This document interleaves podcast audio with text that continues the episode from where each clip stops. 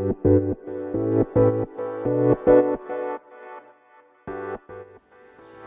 科行きの10分間始まります。このチャンネルでは日本最大級のブラジリアン柔術ネットワークカルペディエム代表の石川行きが日々考えていることをお話しします。はい皆さんこんにちは。いかがお過ごしでしょうか。本日は1月の29です。1月30かな？30か。どっちかわかんない。すいません、えー、月曜日です。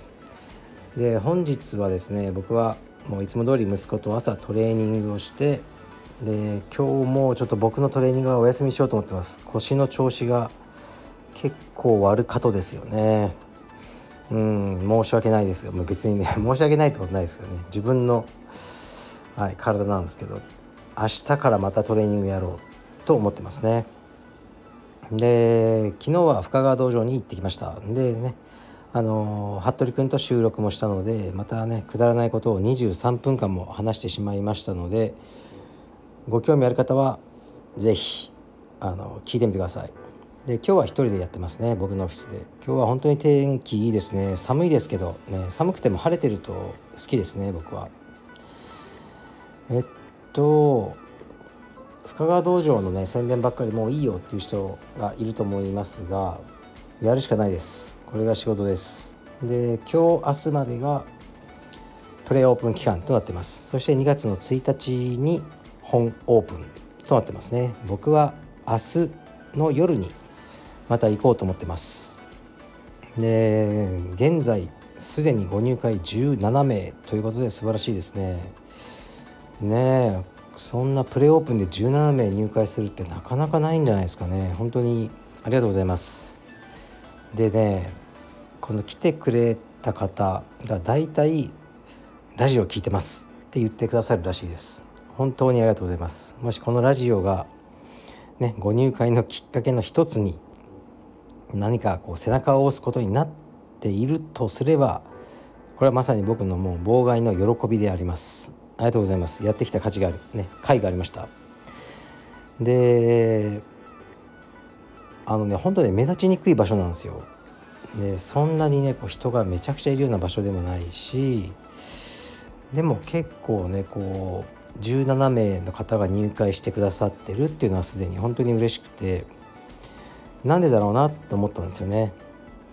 で一つは服部君と主者が、まあ、すごく頑張ってくれているってそれが伝わってるんだろうなと思いますね。で服部君に関してはもう9月の中旬から青山で研修をしてます。だから9101112もう5ヶ月ぐらい青山にいるんですね。そんなに必要ないだろうというぐらい研修をあのしてるんですけどでもちろんその間給料も出てるんですね。オーナーから深川の。深川道場ってまだ収入ないわけだからこれはもう単純にコストになってしまうんですけど僕がプロデュースをするっていうことにあたってやっぱオーナーに言ったのはえー、っとね研修をしっかりやらせてくれ3ヶ月間で確かにお金はかかるけどここで違いが出てくるからっていうふうに説明しましたね。でその通りオーナーさんがやってくれるということで僕はねそのプロデュースをやろうと決めたんですけどこれがね本当に大事なんですよ。うん、で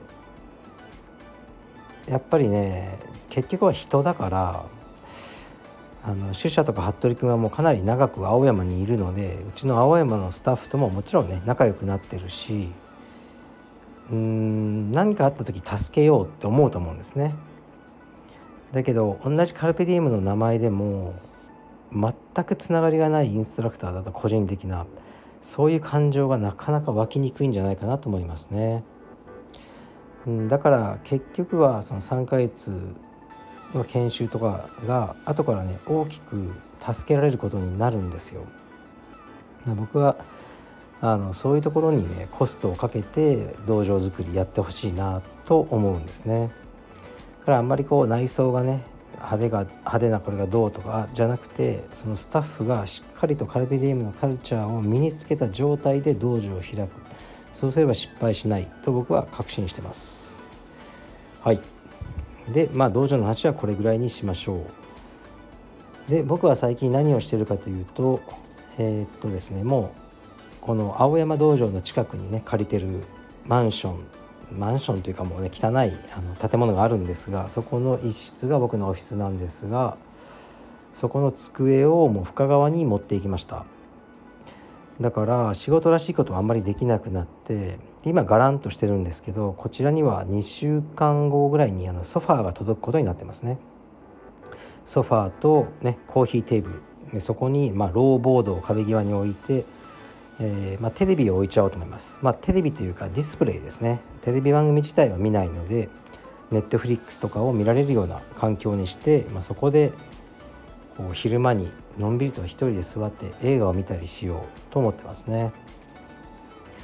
でねあの、まあ、仕事はしにくいんですけど、まあ、ダイニングテーブルがあるのでそちらでねあのラップトップであのちょろちょろっとできるような仕事はやろうと思います。